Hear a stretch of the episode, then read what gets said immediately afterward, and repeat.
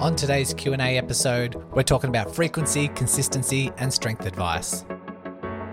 Welcome to the Run Smarter podcast, the podcast helping you overcome your current and future running injuries by educating and transforming you into a healthier, stronger, smarter runner.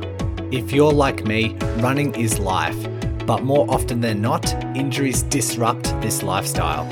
And once you are injured, you're looking for answers and met with bad advice and conflicting messages circulating the running community. The world shouldn't be like this. You deserve to run injury free and have access to the right information. That's why I've made it my mission to bring clarity and control to every runner. My name is Brodie Sharp. I am a physiotherapist, a former chronic injury sufferer, and your podcast host. I am excited that you have found this podcast and by default become the Run Smarter Scholar. So let's work together to overcome your injury, restore your confidence, and start spreading the right information back into your running community. So let's begin today's lesson.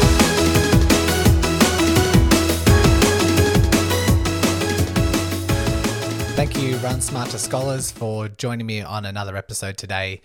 Today, um, we're talking about frequency, um, your running consistency, and a couple of strength questions. Uh, thanks to everyone who submitted their questions. I ask the, um, or I propose it to the patrons first to see what um, questions they have. Then I extend the invite out to the Facebook group members and whoever's following me on Instagram and just other social media channels and I've kind of clumped a few themes together.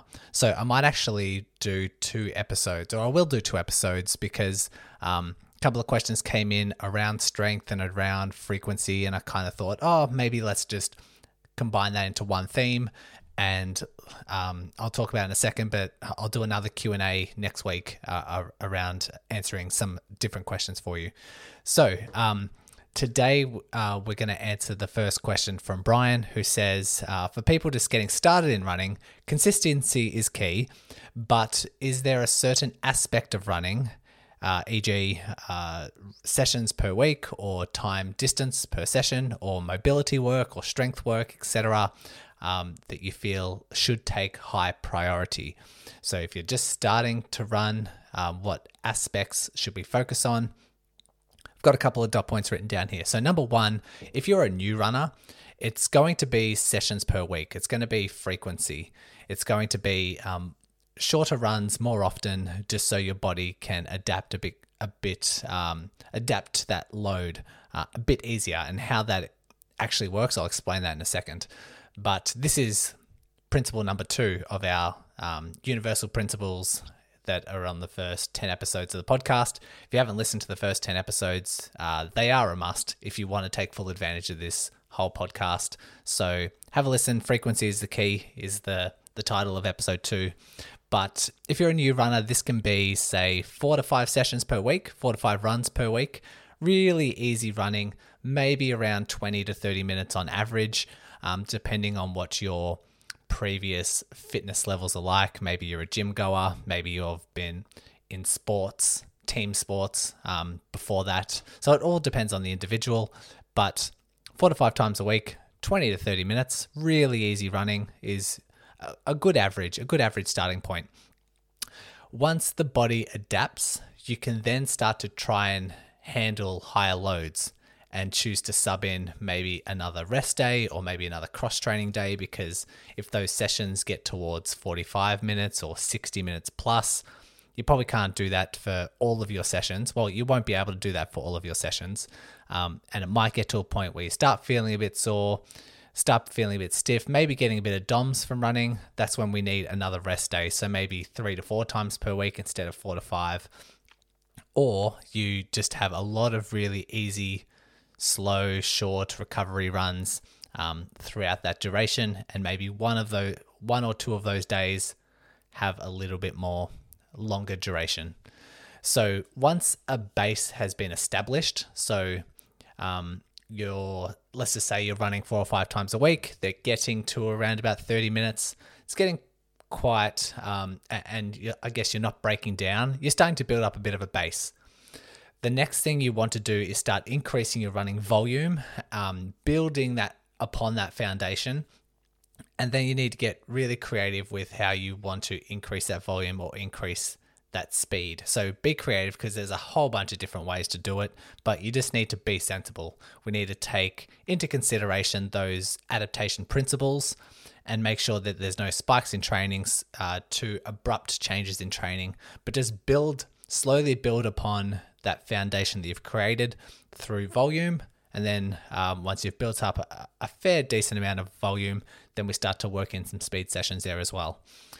Why frequency is the number one priority, answering Brian's question. Um, I'll explain that in a second, but number two, um, the why we do that slow build up, why that's number two in the priority list, um, is because you want to build a big foundation for yourself. You want to build up the capacity of the tendons, muscles, ligaments in order for you to start handling those tougher sessions that come later.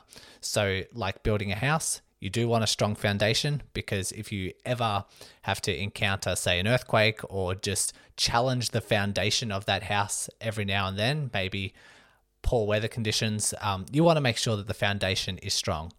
And like a nice foundation, if you decide all of a sudden you want to build a second story on that house, or if you want to build a third story upon that house, the foundation needs to be strong. Otherwise, it's just going to crumble. And so that's why a big volume is all about building that base. So that's why it's number two on the priority list.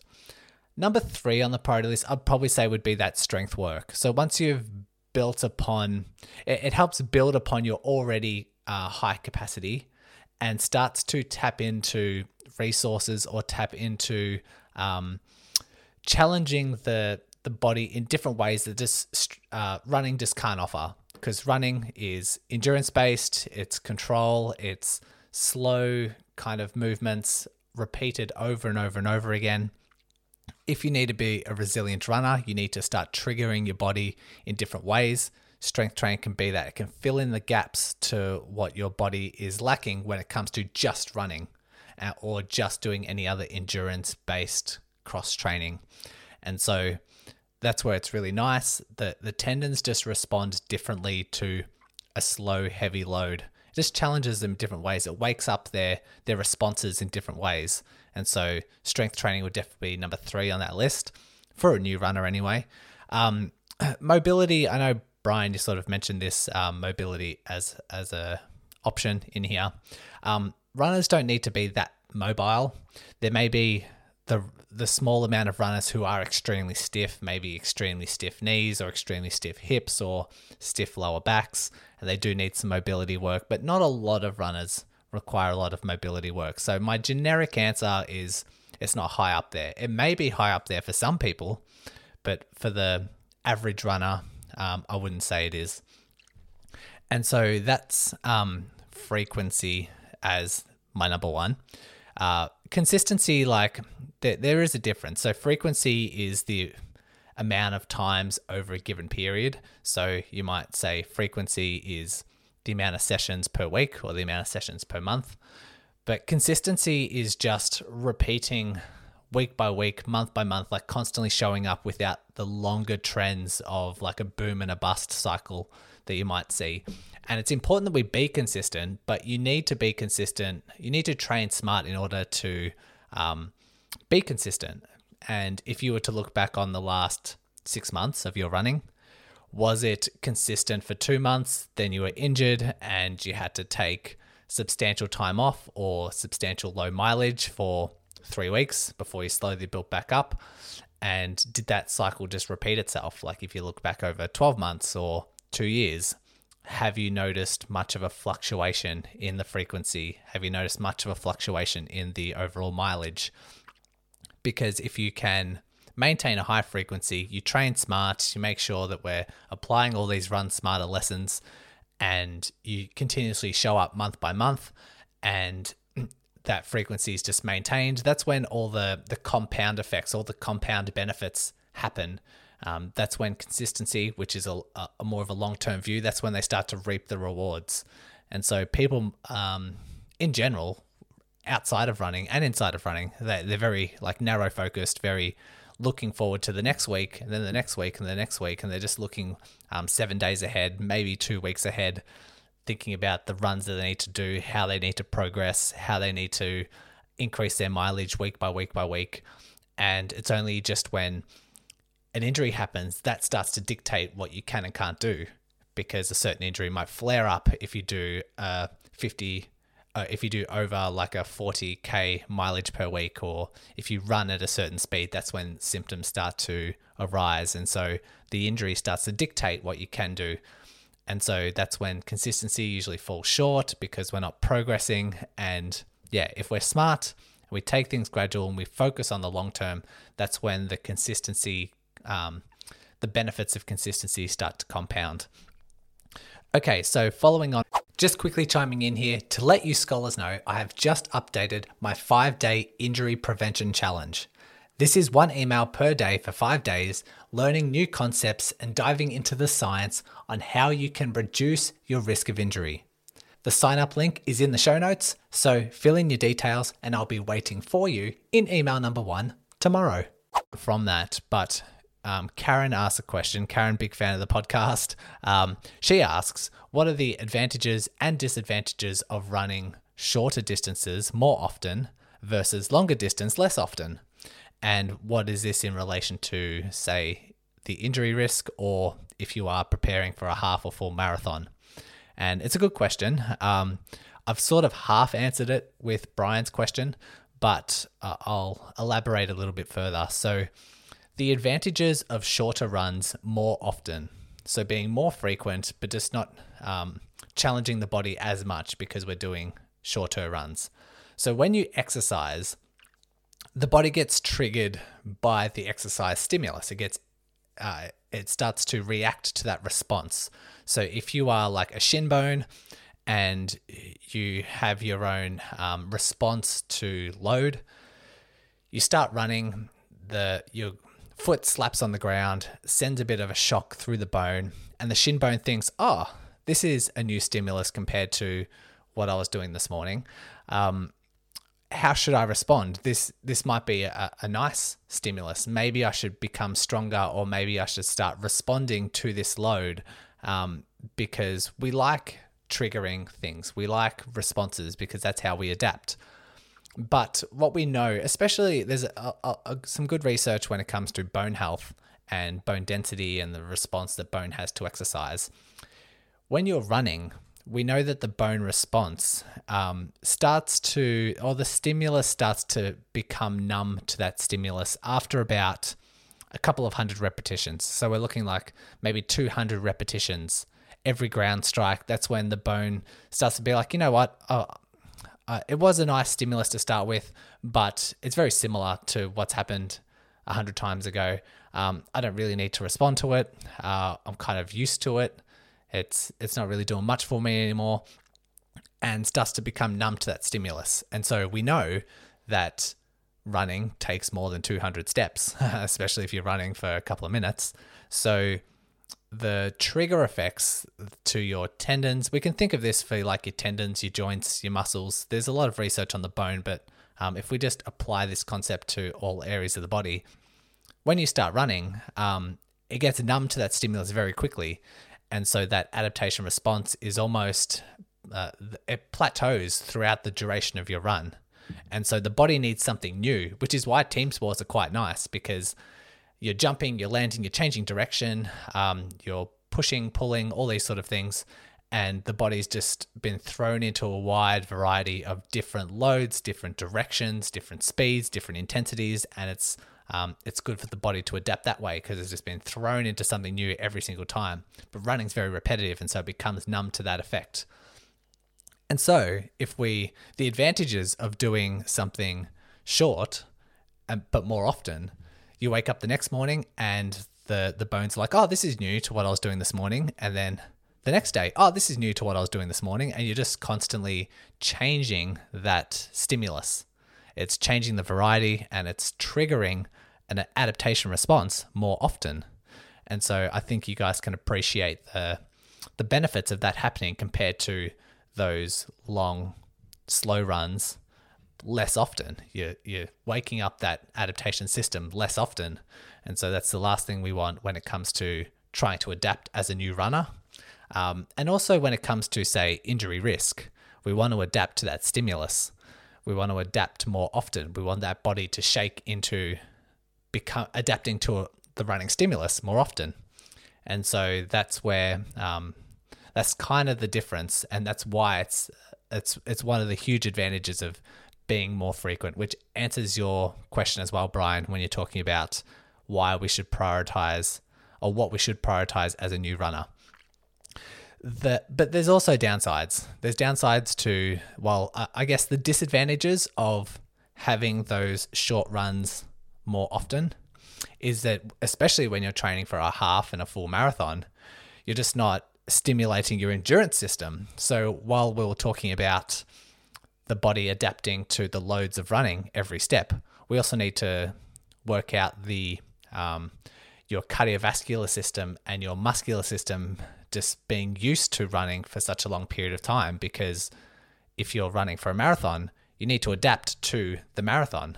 And we do know that if you run tired, if you are not used to running tired, you start to run quite sloppy, you start to be quite lazy, uh, your posture changes, the um, the way you hit the hit the the road with your foot changes, so it starts to almost slap the ground a little bit harder, which increases the ground reaction force, changes your biomechanics slightly, and all of these things, all of these sloppy kind of changes increase the likelihood of injury.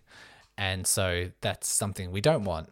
And so if you do have an upcoming event, it's important that you challenge or you um, make sure those fatigue levels running, um, the attrition that's associated with running marathons, the mindset that's associated with marathons.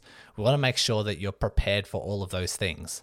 So I guess my tips would be that if you try to, um, like if you're a new runner, change things up, um, make sure it's quite frequent.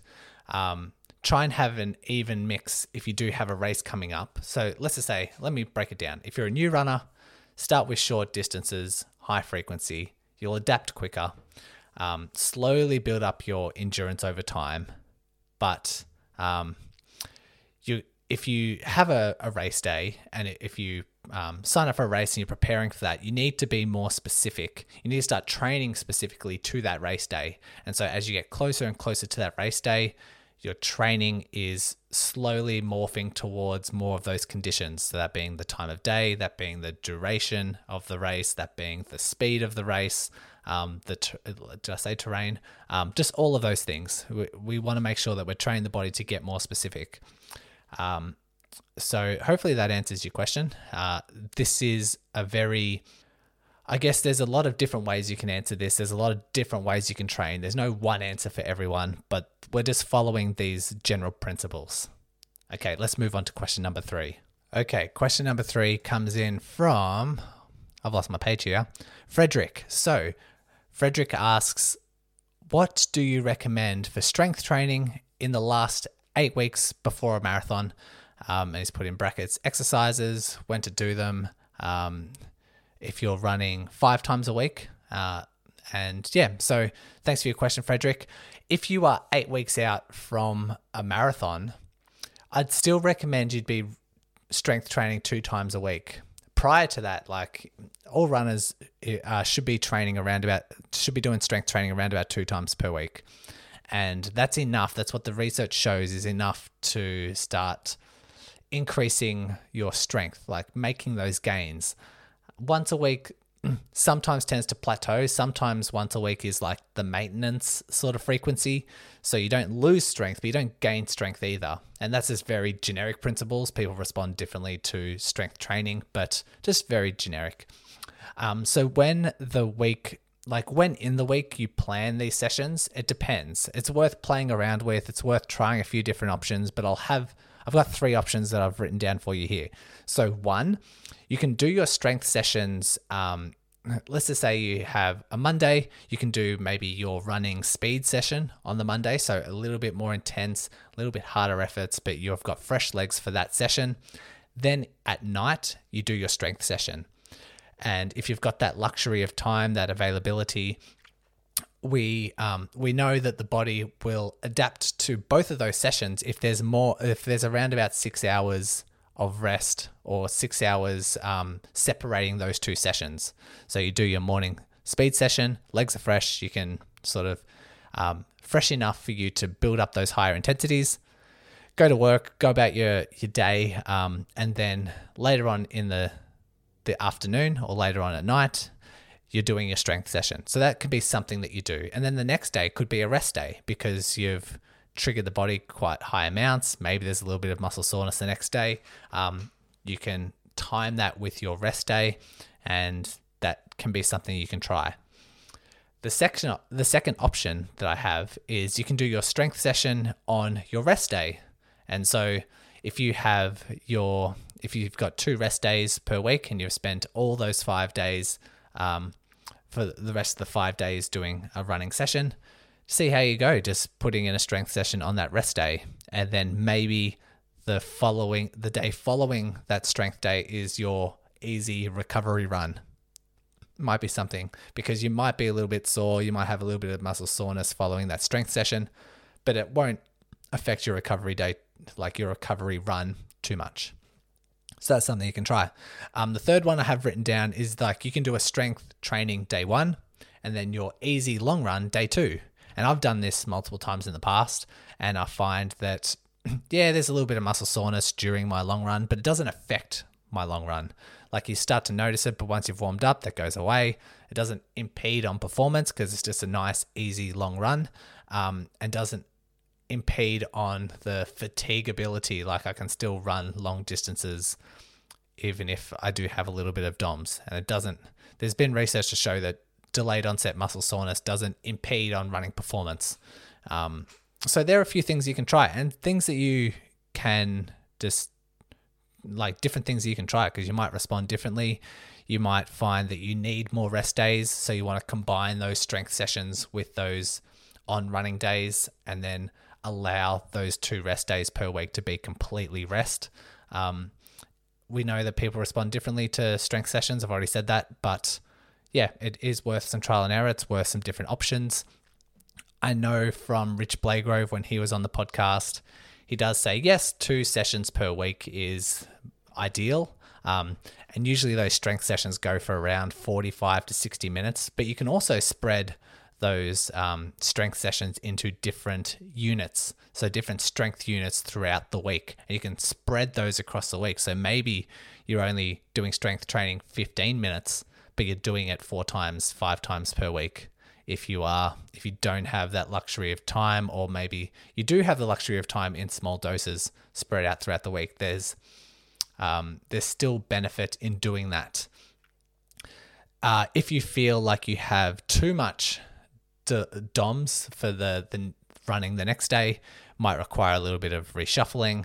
If the if that DOMS is extending beyond 24 hours and it's really starting to impede on say like maybe a speed session or it's starting to impede on your other running sessions or you're still quite sore before it gets uh, it's still sore you haven't recovered from your first strength session in the week and it carries over to the second session of the week i would definitely reconsider the intensity that you're doing, the weights that you're lifting, um, the speed that you're doing, just like the overall intensity of that workout. It's probably too much. You might need to dial it down a bit.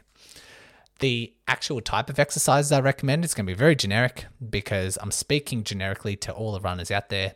Squats, lunges, deadlifts, calf raises. Um, make sure that you've you've adapted to those, but you're slowly applying weight.